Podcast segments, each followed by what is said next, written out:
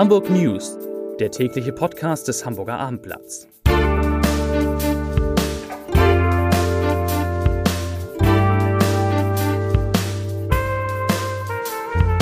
Herzlich willkommen. Mein Name ist Bernd Röttger, ich bin stellvertretender Chefredakteur des Abendblatts und ich freue mich auf drei liebe Kollegen hier im Podcaststudio. Dies ist kein Podcast wie an jedem anderen Tag. An einem solchen Tag, am Tag nach dem fürchterlichen Terroranschlag in Halle, relativiert sich so manches Problem in Hamburg. Manche Nachricht erscheint nebensächlich. Da werden wir heute ausgiebig auch über den Anschlag in Halle sprechen und den Schatten, den er auch nach Hamburg wirft. Aber erst einmal habe ich für Sie, für euch wie immer drei Nachrichten aus Hamburg. Die Nachricht Nummer 1. Großrazzia in Hamburg am Donnerstagmorgen. 100 Beamte vollstreckten im Auftrag der Staatsanwaltschaft Hamburg ein Haftbefehl und mehrere Durchsuchungsbeschlüsse in Tondorf. Die Maßnahmen richteten sich gegen eine deutsch-ghanaische Tätergruppe, die in bandenmäßiger Organisation Ausländer nach Deutschland eingeschleust und mit falschen Papieren versorgt haben soll. Nachricht Nummer 2. Beim Bau neuer Wohnungen in Hamburg wird offensichtlich immer weniger darauf geachtet, dass ein Ausgleich an Grünflächen geschaffen wird. Das jedenfalls sieht der Naturschutzrat Hamburg, ein Sachverständigengremium, das laut Naturschutzgesetz die Umweltbehörde beraten soll. Hintergrund der Kritik ist die zuletzt zunehmende Anwendung einer seit 2007 gültigen Spezialregelung, mit der die Genehmigung, das Genehmigungsverfahren bei Nachverdichtung beschleunigt werden können. Hamburg gehe dadurch immer mehr Grün verloren, so die Kritik. Die Nachricht Nummer 3. Ladensterben am Eppendorfer Weg. Der Abschnitt vom Ende des Eppendorfer Wegs am Eppendorfer Baum bis zur Luftchaussee ist nur ein paar hundert Meter lang. Aber aktuell stehen dort gleich sechs Ladenlokale leer. Makler haben an Schaufenster zu Mietenschilder geklebt. Alteingesessene Geschäfte sind auf der Einkaufsstraße eine Rarität geworden. Und nun zu meinem Kollegen und Hafenexperten Martin Kopp. Er hat eine spannende Geschichte über einen Dauerbrenner, den Ersatz für die altersschwache Kölbahnbrücke. Martin, was gibt es da genau Neues? Also es ist ja so, dass seit Monaten die Stadt Hamburg mit dem Bund über eine Finanzierung für so einen Ersatzbau äh, diskutiert und verhandelt. Das wird nicht billig, das wissen wir. Wir reden von mindestens einer Milliarde Euro äh, auch wenn es nur eine Brückenlösung wird, die also genau. deutlich billiger ist als ein Tunnel. Es ist nach wie vor unklar, Brücke oder Tunnel. Das ist noch nicht entschieden. Das ist noch nicht entschieden. Klar ist, der Tunnel wäre wesentlich teurer, mindestens das 1,6, wenn nicht gar das 1,8-fache von einer Brücke. Aber er wäre halt äh, erstens äh, würde er wesentlich länger halten und zweitens wäre er im Betrieb kostengünstiger, weil er eben auch der Witterung nicht ausgesetzt mhm. ist und da müsste man nicht so viel äh, daran reparieren. So, aber beim Bund ist das nun, also wie gesagt, da redet man sehr lange und da beim Bund, da will man nicht so richtig äh, darüber reden, weil das ist halt viel Geld, um das es geht. Und das würde bedeuten, Hamburg würde allein auf den Kosten sitzen, was die Stadt nicht will. Da gibt es ja ein Kuriosum, die Straße, über, äh, die über die Kölbrandbrücke führt, ist sozusagen keine Bundesstraße, sondern die Landesstraße. Und sagt der Bund ganz klar, wir sind nicht in der Verantwortung. Eure Verantwortung, Hamburg muss sich drum kümmern. Jetzt ist die Frage, wie kriegt man die Kuh vom Eis? So, und ich hatte ein Gespräch mit dem parlamentarischen Staatssekretär im Bundesverkehrsministerium in Ferlemann. Da hat es wohl ein Staatsräte, Staatssekretärstreffen gegeben äh, in der äh, vor kurzem und ähm, äh, nun ist man also am Überlegen, wie man das hinbekommt, dass die Landesstraße, Kölbahnbrücke, zu einer Bundesstraße aufgewertet wird, so dass der Bund sich an der Finanzierung dann beteiligen könnte. Weil sonst kann er sich gar nicht beteiligen. Ist es so richtig, eigentlich so naja, oder ist es gar nicht so? Also, okay. Ähm, man könnte sagen, so, er kann sich nicht daran beteiligen. Aber die, ich meine, die alte Köhlbahnbrücke war auch immer eine Landesstraße und daran hat sich, an deren ah. Bau hat sich der Bund damals auch beteiligt. Immerhin. Wie gut, dass wir Archiv haben. Nur zu 48 Prozent. Also er hat nicht die Mehrheit getragen, aber er hat sich beteiligt. Also irgendwie müsste man die Kuh jetzt vom Eis kriegen. Jetzt versucht man es zunächst, dass man eben also ein Gutachten erstellen lässt durch die DEGES.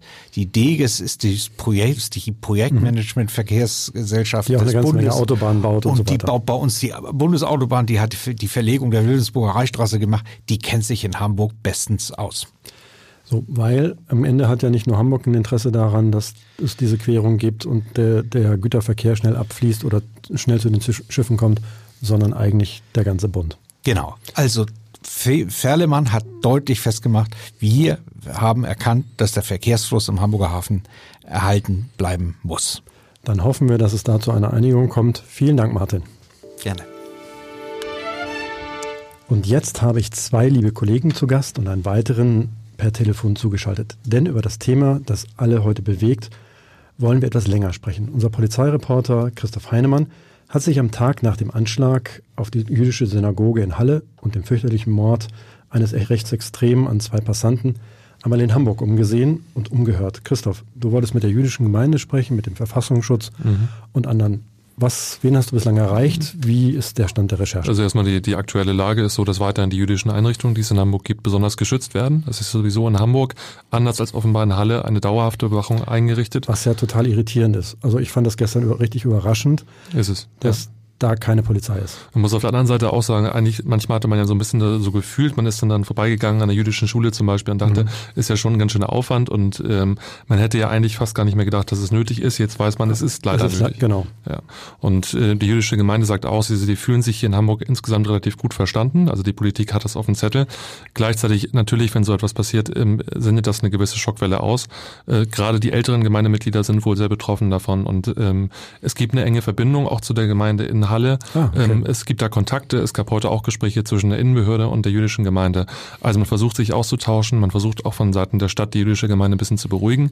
Äh, man hat auch gesagt, diese zusätzliche Bewachung, die jetzt eingerichtet wird, die ist auch ein ganz klares Zeichen, dass man äh, das eben nicht schleifen lässt und da sehr wachsam bleibt. Genau, eigentlich auch hat auch eine, Symbol, äh, eine symbolische Bedeutung. Zusätzlich. Genau, genau, weil eben Taten äh, gegen jüdische Mitbürger natürlich immer besonders mhm. betrachtet werden und auch besonders bei der Vorgeschichte eine Relevanz haben. Du hast gesprochen mit dem äh, Sprecher der jüdischen Gemeinde.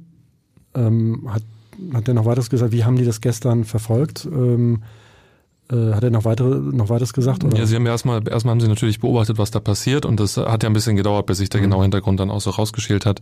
Ähm, wie gesagt, jetzt gab es heute Gespräche, das ist aber eher allgemeiner Natur. Man versucht, er sagte, man versucht nach innen zu beruhigen, nach außen versucht man sozusagen zu gucken, wie kann man insgesamt weiterkommen bei dem Thema, sich besser schützen. Das hat natürlich immer zwei Ebenen, sagt er. Einmal ist es die Frage, äh, wie wird man tatsächlich geschützt? Auf der anderen Seite ist die Frage, was kann man äh, gegen die Saat tun, die dann da aufgeht in solchen Gewalttaten. Genau. Und ähm, er sagte, da müsste man eben auch nicht nicht nur von der Politik, sondern insgesamt eben gegen diese Tendenzen stärker vorgehen. Und, und das Zweite ist dann eben die Frage, wie schützt man konkret? Er sagte äh, ausdrücklich nicht als Kritik, sondern als Wunsch, dass es bislang so sei, dass die jüdische Gemeinde da ähm, einen Teil der Kosten dafür selbst tragen müsse. Und es sei zumindest der Wunsch, dass man da weiter entlastet würde. Aber man will das okay. eben nicht als Kritik verstanden wissen, sondern sagt, und auch nicht als Forderung, sondern sagt man, insgesamt ist man sozusagen schon in guten Händen, aber äh, man kann das noch verbessern. Gut. an den Stellen. War mir auch gar nicht klar, dass das so ist. Nicht, auch nicht. Also es ist, auch ja, ein interessantes Detail. Ist interessant, genau, weil es mhm. ja keine kommerzielle Veranstaltung ist oder irgendwas, ja, absolut, was Absolut nicht. Ja. Du hast auch mit dem Verfassungs Schutz gesprochen. Haben die sich hm, geäußert zur Lage in Hamburg? Genau, sie wollen, aktuell wollen sie jetzt nichts dazu sagen. Der Verfassungsschutzpräsident Thorsten Voss will dazu nichts sagen, weil er das nicht aus der Ferne kommentieren möchte. Ähm, ich habe nochmal den Bericht gesehen des Verfassungsschutzes. Ähm, da ist ja sozusagen die rechtsextreme Szene in Hamburg äh, ganz gut aufgegliedert. Und ähm, insgesamt muss man sagen, nach Einschätzung der Sicherheitsbehörden sind Rechtsextreme in Hamburg weiterhin relativ schwach. Äh, wir haben 340 Personen, die dem Milieu zugeordnet werden, 130 Personen, die als gewaltbereit gelten. Und ähm, die die Mehrheit der rechtsextremen Straftaten, das waren 280, ähm, waren eben Schmierereien, aber es gab auch elf Gewalttaten. Aber den Täter in Halle hätte auch niemand so auf dem Zettel gehabt. Äh, genau, das ist, das ist eben das Problem, vor dem die Behörden stehen. Das ist ähnlich wie beim Islamismus, sozusagen dieses, früher hat man das mal einsamer Wolf genannt, mhm. ähm, mittlerweile spricht man von sich selbst radikalisierenden Tätern, mhm. ähm, die sozusagen gar keine großen Kontaktpunkte brauchen. Und ähm, das ist wohl bei Rechten äh, ganz besonders ausgeprägt, noch mehr als bei Islamisten, dass sie sich im Internet praktisch ihre Kontaktpersonen suchen. Kämmerlein. Genau. Mhm. Und dann plötzlich zur Tat schreiten. Und es gibt eben diese Parallele zu dem, was jetzt in Halle geschehen ist, dass bei den, den elf Gewalttaten in Hamburg, da haben sie sieben Verdächtige ermittelt hinterher und keiner von denen war vor Polizei bekannt, auch nicht was, als Rechtsextremist. Was ja ehrlich gesagt auch erschreckend ist. Also genau. es gibt eine unbekannte, äh, letztlich eine unbekannte Gefahr. Man kann sich nicht in der Sicherheit wiegen, dass es hier keine riesige rechtsextreme Szene gibt, die hinlänglich bekannt ist, äh, sondern das kann überall passieren. Genau, es ist sehr unvermittelt und äh, der Innensenator Andi Grote hat reagiert, indem er eine äh, sogenannte Cyber-Einheit da ins Leben gerufen hat, mit fünf Stellen bei Verfassungsschutz, die wirklich intensiv sich das Internet angucken, äh, die rechtsextremen Seiten und, und Connections, die es da gibt. Mhm. Ähm, da sollen fünf Leute eingestellt werden. Das ist nach unseren Infos noch nicht passiert, aber man hat trotzdem schon mal angefangen, sozusagen aus Bordmitteln, aus Mitarbeitern im Verfassungsschutz Ach so, das äh, da läuft, verstärkt drauf zu gucken. Okay, genau. das läuft, obwohl es diese speziellen Mitarbeiter noch nicht gibt, aus eigenen Beamten. Äh, genau, weil, weil Grote da ganz speziell darauf geachtet hat. Er hat auch äh, gesagt nach, den, nach dem Mord an dem Regierungspräsidenten Lübcke, dass es eben jetzt eine neue Qualität erreicht habe. Und er sagt auch deutlich, Rechtsextreme sind in seinen Augen gefährlicher als Islamisten im Moment in Deutschland. Das wäre ja eigentlich auch mal eine interessante Reportage. Ja, wenn man an diese Menschen rankommen würde, überhaupt reingelassen würden, dann können ja, wir mal gucken. Genau.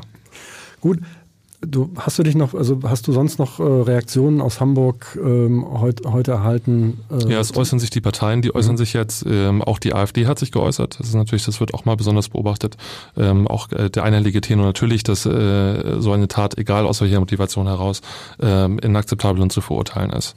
Und ähm, ansonsten, Herr Tschentscher hat sich ja gestern schon geäußert. Mhm. Also es ist eine große Anteilnahme da und ähm, man muss jetzt eben gucken, ob das Sicherheitskonzept insgesamt nochmal angepasst wird.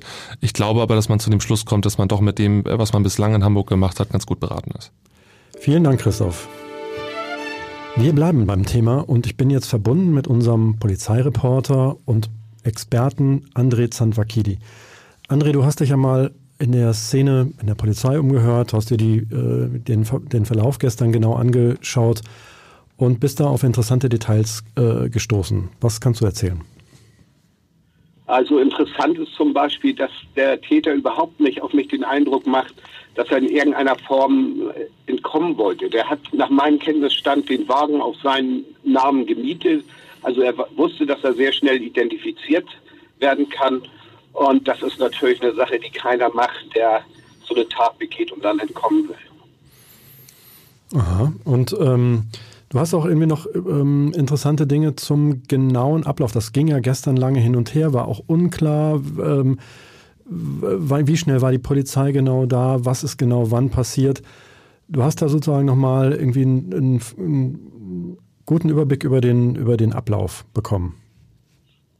Ja, also es war ja, äh, sag ich mal, ein, keine statische Lage, wie solche Sachen ja sonst sehr oft sind, sondern da war ja sehr viel Bewegung drin. Das lag ja daran, dass er eigentlich sein primäres Ziel, in diese Synagoge einzudringen, überhaupt nicht erreicht hat. Und was danach passiert ist, ist wahrscheinlich völlig planlos gewesen. Und äh, dadurch war es natürlich auch für die Polizeikräfte äh, schwierig, dort ranzukommen und das auch abzuschirmen. Äh, er war dann wohl auch einmal außer Kontrolle und hat dann wohl den für ihn entscheidenden Fehler gemacht, dass er den Wagen wechseln wollte unbedingt. Und das war der neue Ansatzpunkt für die Polizei, ihn wieder aufzunehmen und dann äh, ihn im, im, äh, im Bereich einer Baustelle nachher festnehmen zu können. Die Polizei war aber insgesamt wohl doch relativ schnell äh, vor Ort, wie es, wie es jetzt heißt. Ist das richtig? Ja, also es sind wohl nur Minuten vergangen. Nun weiß ich nicht genau, wie lange er dort an der Synagoge war, wie schnell er wieder in seinen Wagen gestiegen ist und weggefahren ist, wie lange die Zeiten waren, bis, er, bis die Polizei überhaupt alarmiert worden ist. Die Leute, die in so einer Situation sind, müssen das ja auch erstmal realisieren, was passiert und in ihrer Panik dann auch das Richtige tun. Und da vergeht ja auch immer Zeit. Das heißt, es ist ein bisschen mehr Zeit wahrscheinlich vergangen, als der Anruf bei der Polizei einging, bis sie eingetroffen sind. Aber innerhalb, also insgesamt war die Polizei wohl nach vier Minuten an dem Einsatzort, wo er zuerst gemeldet worden ist, mhm. nach meinem Kenntnisstand. Und äh, stimmen die Informationen, dass auch ähm, Einsatzkräfte der GSG 9 da vor, vor Ort, ähm, vor Ort waren? Sie sind auf alle Fälle angefordert worden. Inwieweit die GSG 9 schon vor Ort war und auch im Einsatz war, das weiß ich nicht. Aber die GSG 9 sind wie diverse andere Spezialeinheiten für diesen Einsatz angefordert worden. Okay, da ist dann eine Frage, der, der, wie weit die äh, am Ende entfernt waren und wie lange die bis dahin brauchen. Was kannst du ja, so Also die, GS, die GSG 9 ist ja, die sind sehr schnell, die sind abrufbereit, aber letztendlich muss man natürlich die Ausrüstung haben, muss dann den Weg zurücklegen, muss sich auch in die Lage einweisen lassen, was dann zwar schon während, der, während des Transportes geschieht, aber das sind natürlich alles noch so Zeitfaktoren, äh, die, die dazukommen.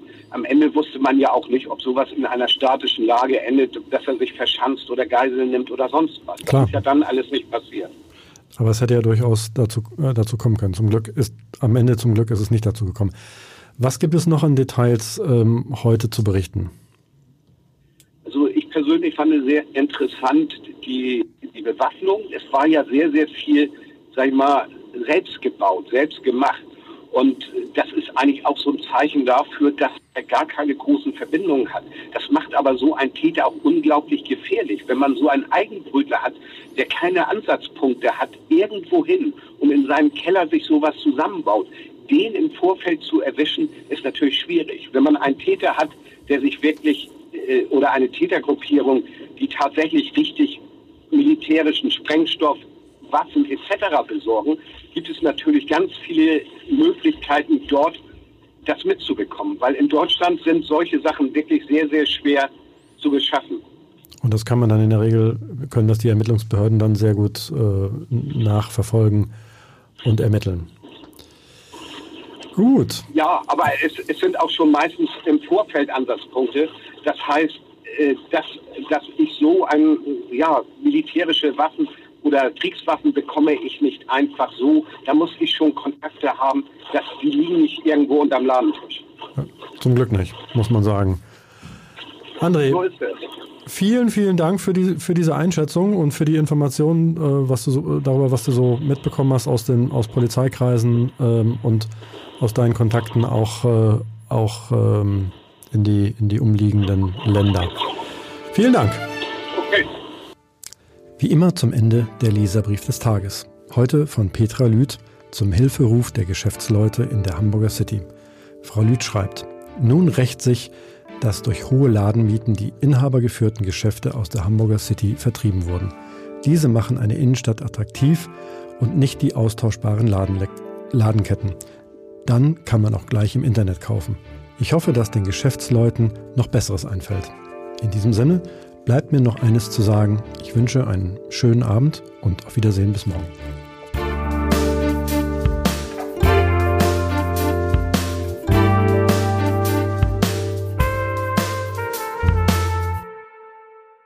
Weitere Podcasts vom Hamburger Abendblatt finden Sie auf abendblatt.de slash podcast.